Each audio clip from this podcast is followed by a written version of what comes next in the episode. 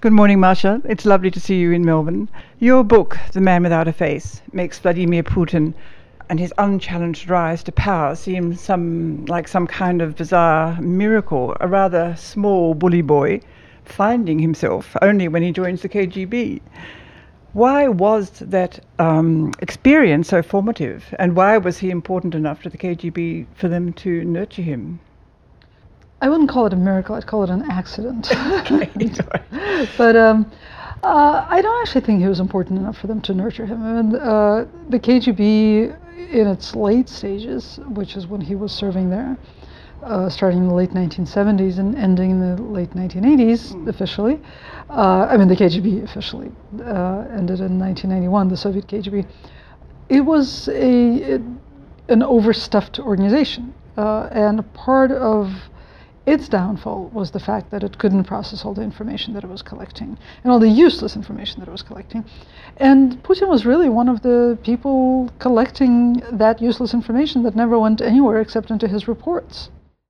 You write that in the early 90s, Putin loved the Soviet Union and loved the KGB. So, was he and is he what we call an unreconstructed Marxist Leninist or opposition to what you call a re Sovietization of Russia? Yeah, I'm not sure what that has to do with Marxism and Leninism. I think he knows very little of Marxist theory, uh, if any. Mm-hmm. Uh, but um, if we if we set that aside, uh, yes, he is a, a, Soviet nostalgia monger. That is very much uh, what's behind his popularity, and that is very much what's been driving him, or what was driving him until a couple of years ago. I mean, I think there was a fundamental change that occurred about two and a half years ago. He went from being a nostalgic, post-ideological president to an ideological president, mm.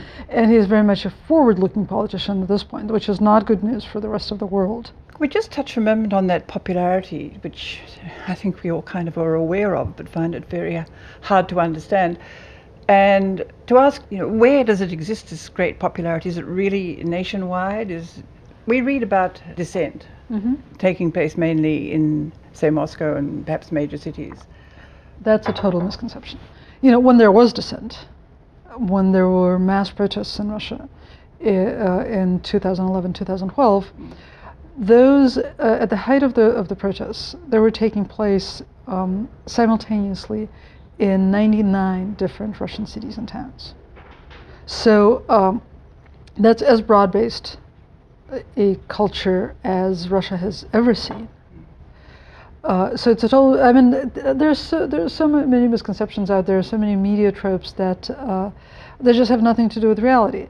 Uh, one is that. The other is, oh, it's urban protest. Well, yes, it's urban protest. Russia is an urban country. 80% of Russians live in urban, uh, you know, in cities and towns. Of course, it's an urban protest. Mm. Uh, most of the people who live in villages live in, um, in, in, in villages that have a half dozen or so houses. Not a lot of protest activity there. Yes. So. Um, so as far as uh, when dissent was vocal, which was a very brief period, it was broad based. It was geographically varied, and it was it cut completely across class lines. And we actually had have hard numbers on on, on that, uh, which you know Western journalists would really do well to study rather than just parrot the Kremlin's line about the disaffected uh, urbanites, um, uh, which you know which came directly from the Kremlin. Um, so you know, the 86%, the frightening 86% uh, support for the war in Ukraine and for Putin in the war in Ukraine, how true is that? Well, that's very true. But it is also, it's, it's as true as any other measure of public opinion in an authoritarian country has ever been, which is to say, it's incredibly fickle.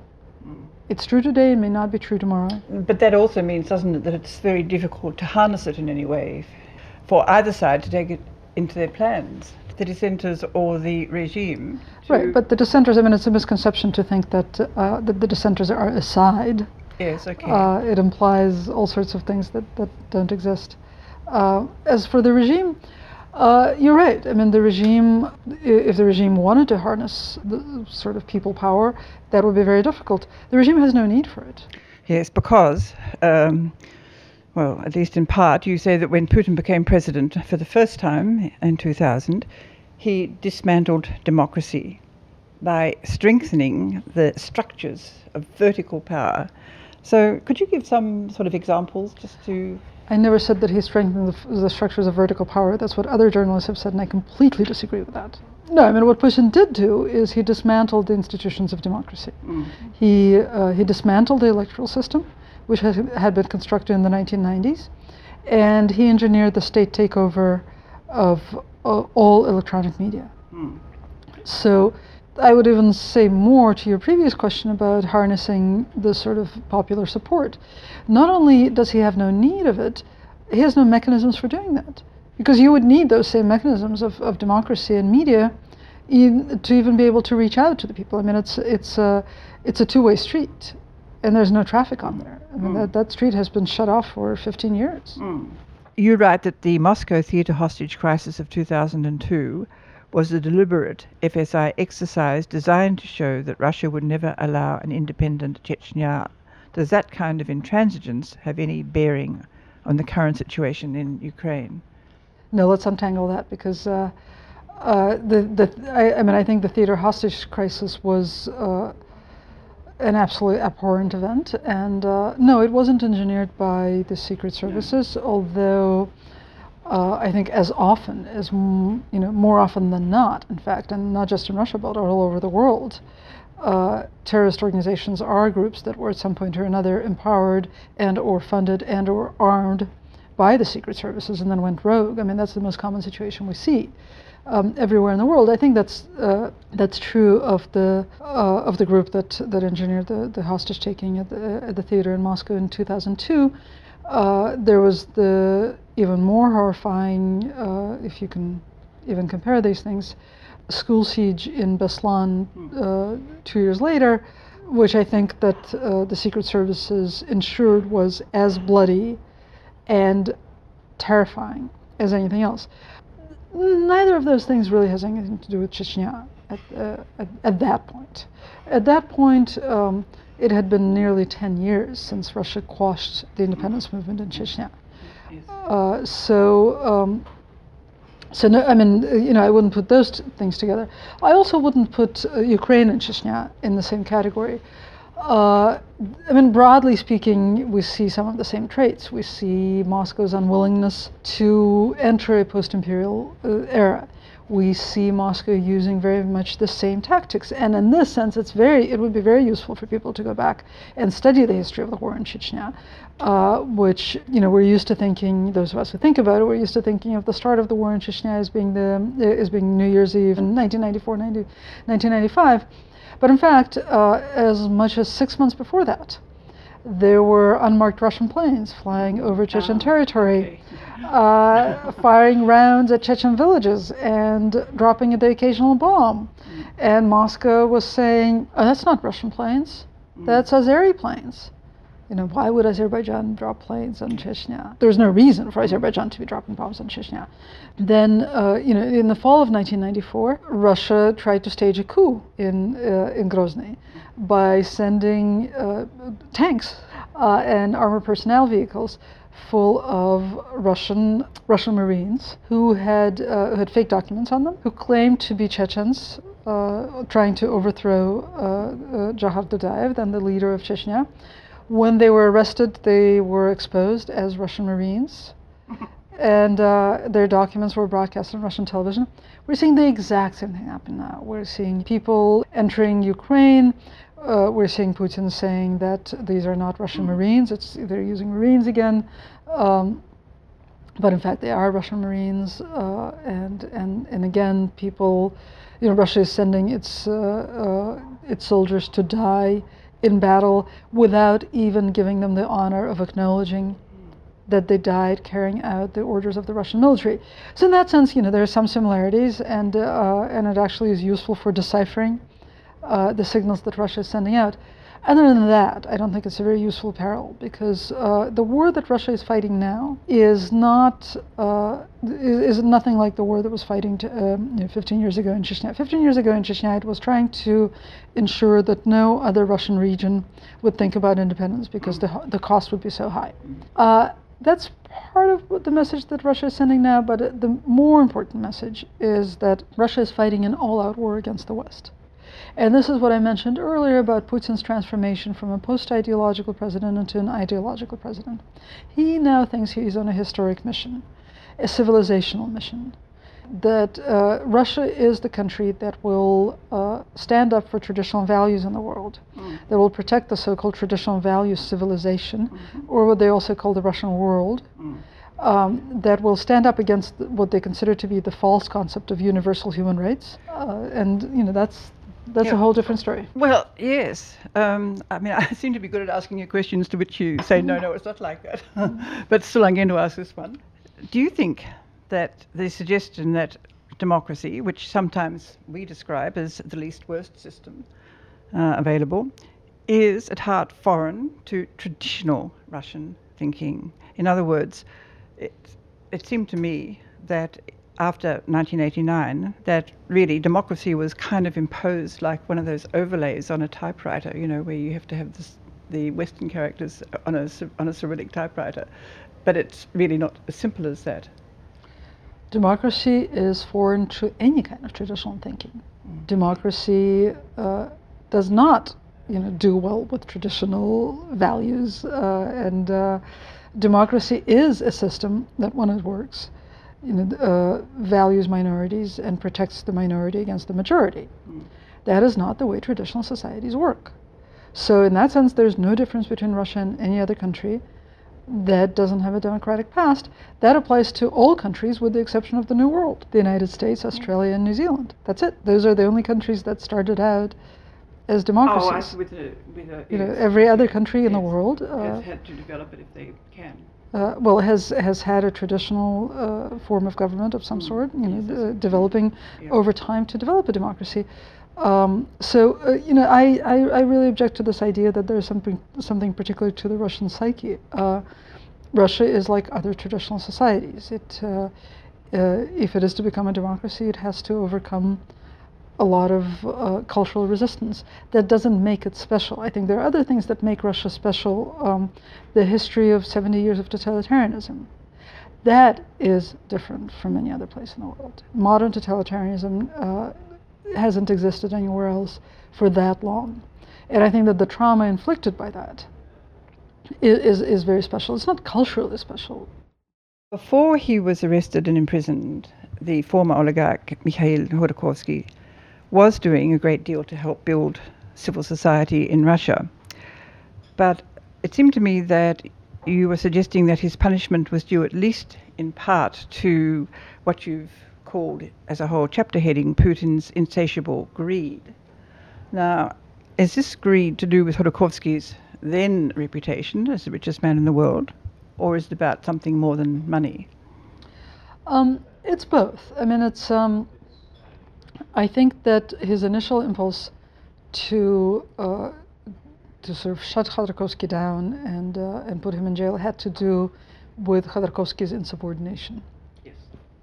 Um, the idea that uh, you know a rich man, uh, a billionaire, an oligarch, should be subordinated to the president of the country uh, is something that seems obvious to Putin and, and something that, that seems just as obviously wrong to Khodorkovsky. Uh, so when Putin came into office, he, uh, he demanded that the oligarchs sort of swear their loyalty, yeah. or else they would have to leave the country and forfeit their assets. Khodorkovsky refused to either leave the country or uh, swear his loyalty. Therefore, he had to go to jail.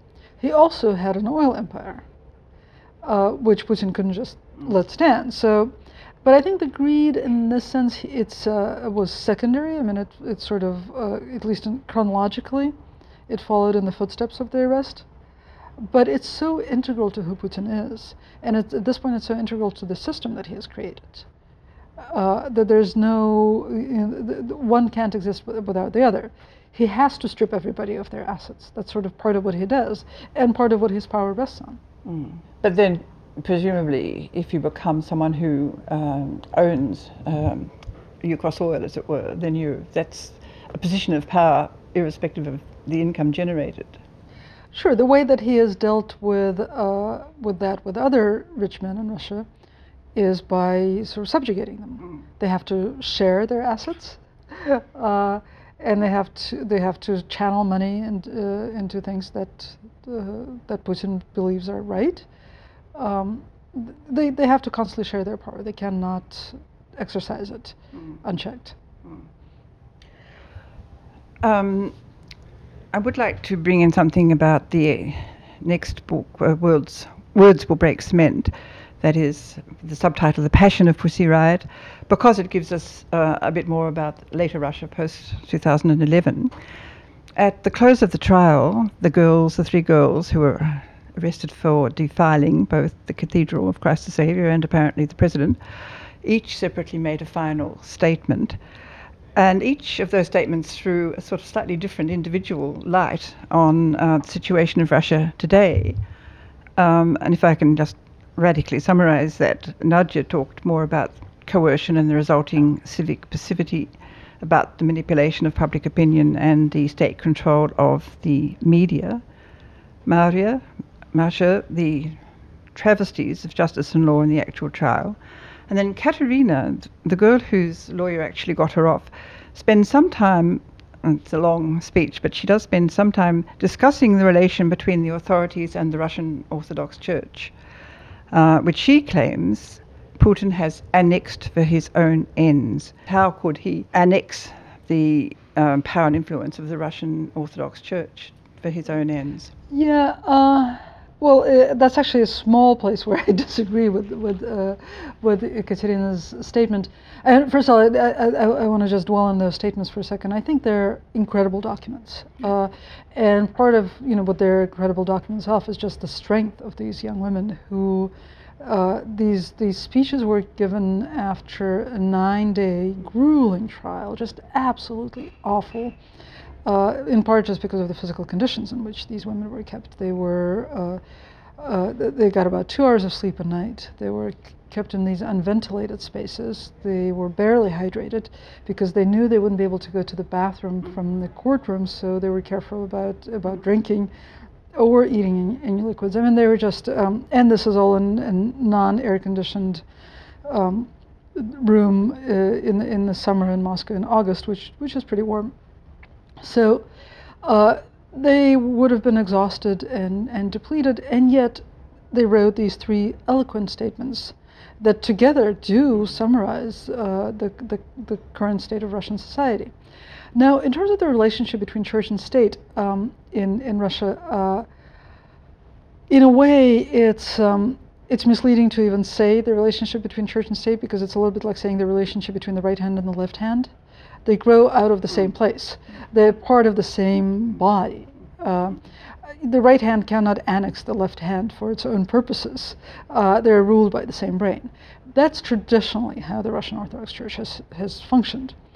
And uh, you know that's how the Russian Orthodox Church was founded. It was founded as part of the Russian state. Yeah. It was it served at the pleasure of the Tsar.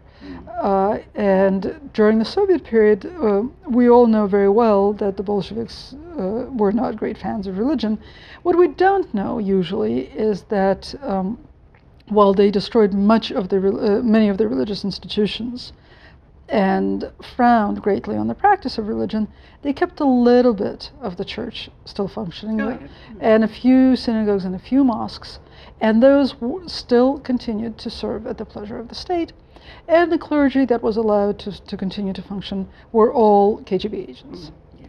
Uh, so then the Soviet Union ended, the church came into its own again, and it came into, into its own again as part of the state structure. Nadja Tolokonnikova also made a speech outside the court in Mordovia uh, in which she spoke about her stylistic and aesthetic disagreements with the regime, which is really fascinating. And I'd like you to explain why uh, aesthetic res- resistance is so important to Nadia, more than any complaint about shocking conditions and deprivation of sleep. And, and she's, she really has a vision, it seems to me. Um, well, okay, first of all, that wasn't a church outside the court. It was a church in court. Nobody would have let her outside the court. She was in prison. Yes. Uh, she was an inmate at the time, so she was. Um, she it was um, during a hearing at the Supreme Court of Mordovia. Mordovia is the part of Russia where she was serving her sentence, uh, and she it was one of her many uh, appeals to have her uh, sentence commuted. Uh, one of her many failed appeals to, to have her sentence commuted.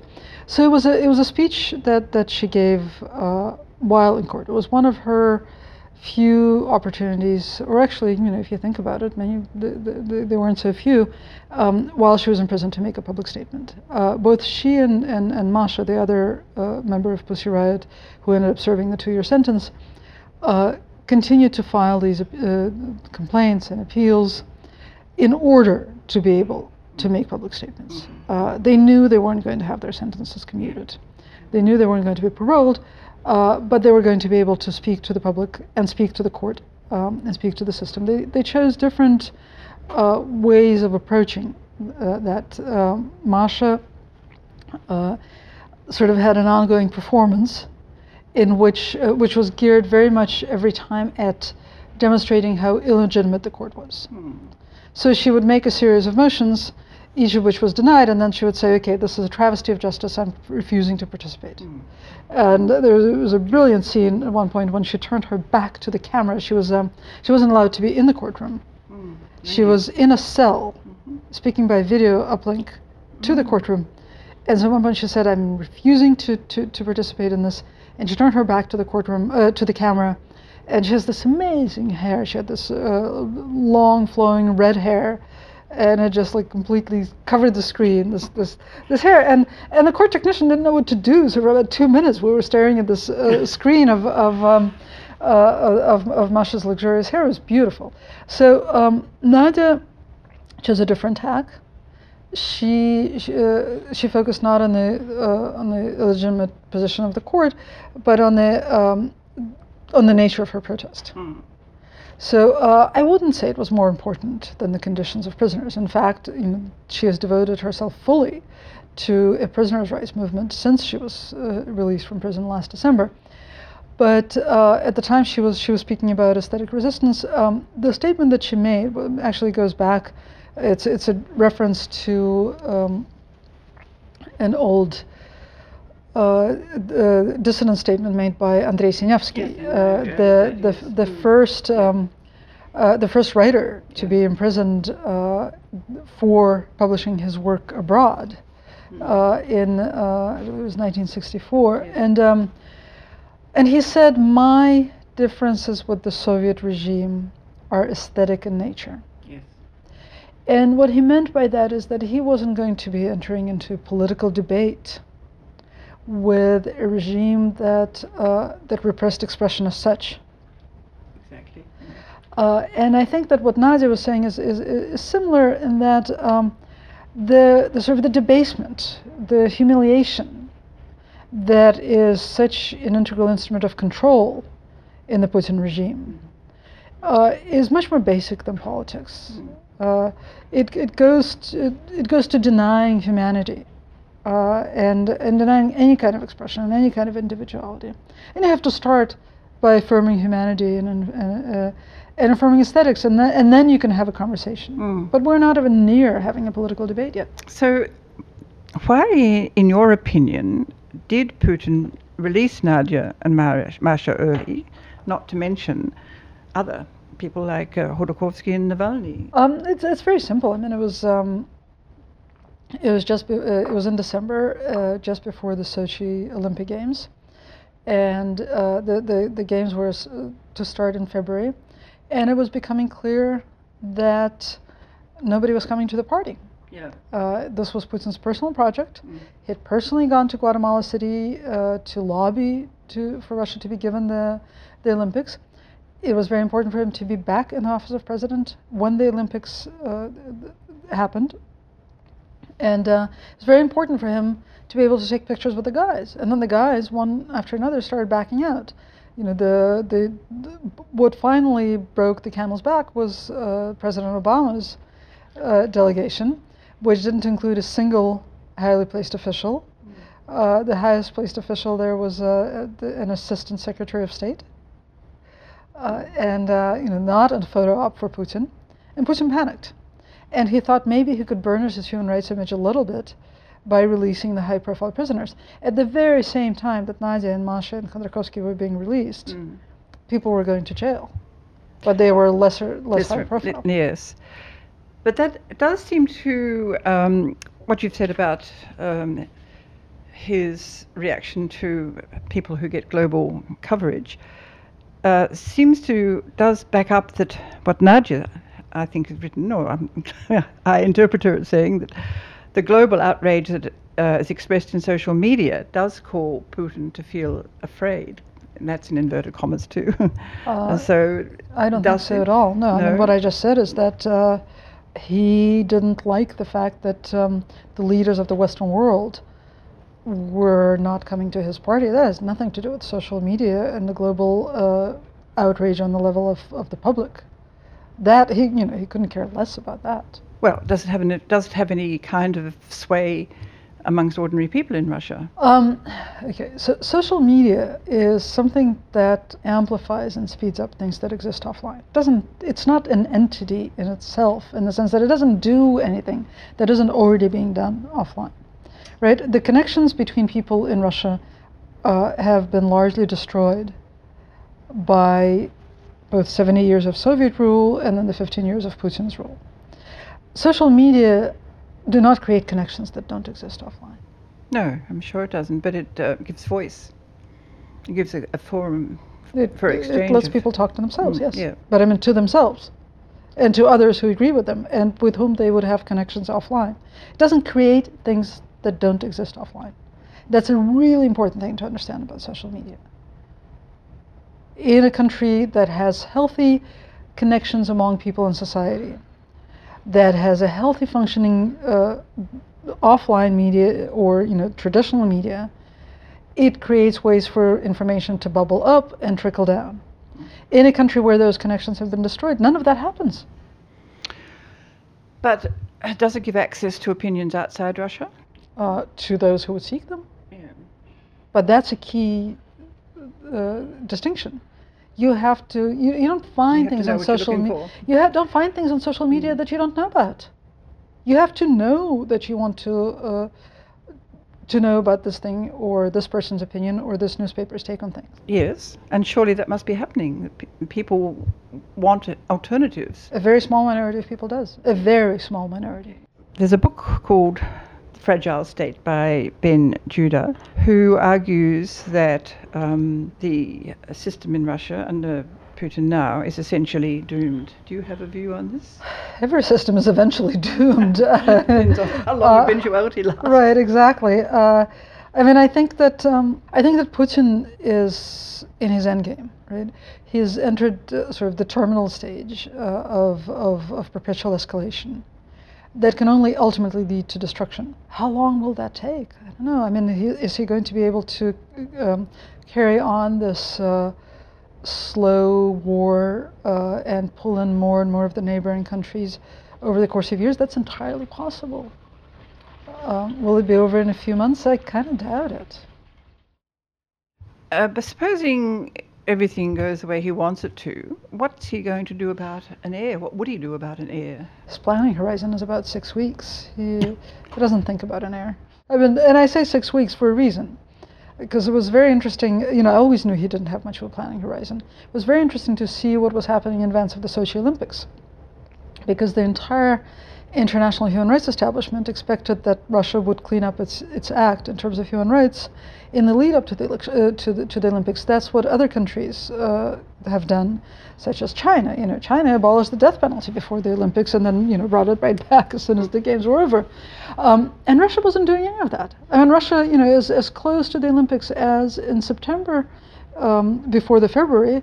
Russia ki- uh, kidnapped uh, 30 citizens of 18 different countries in international waters and threw them in jail uh, by hijacking uh, a Greenpeace ship. So, uh, what was going on? Did Russia not care?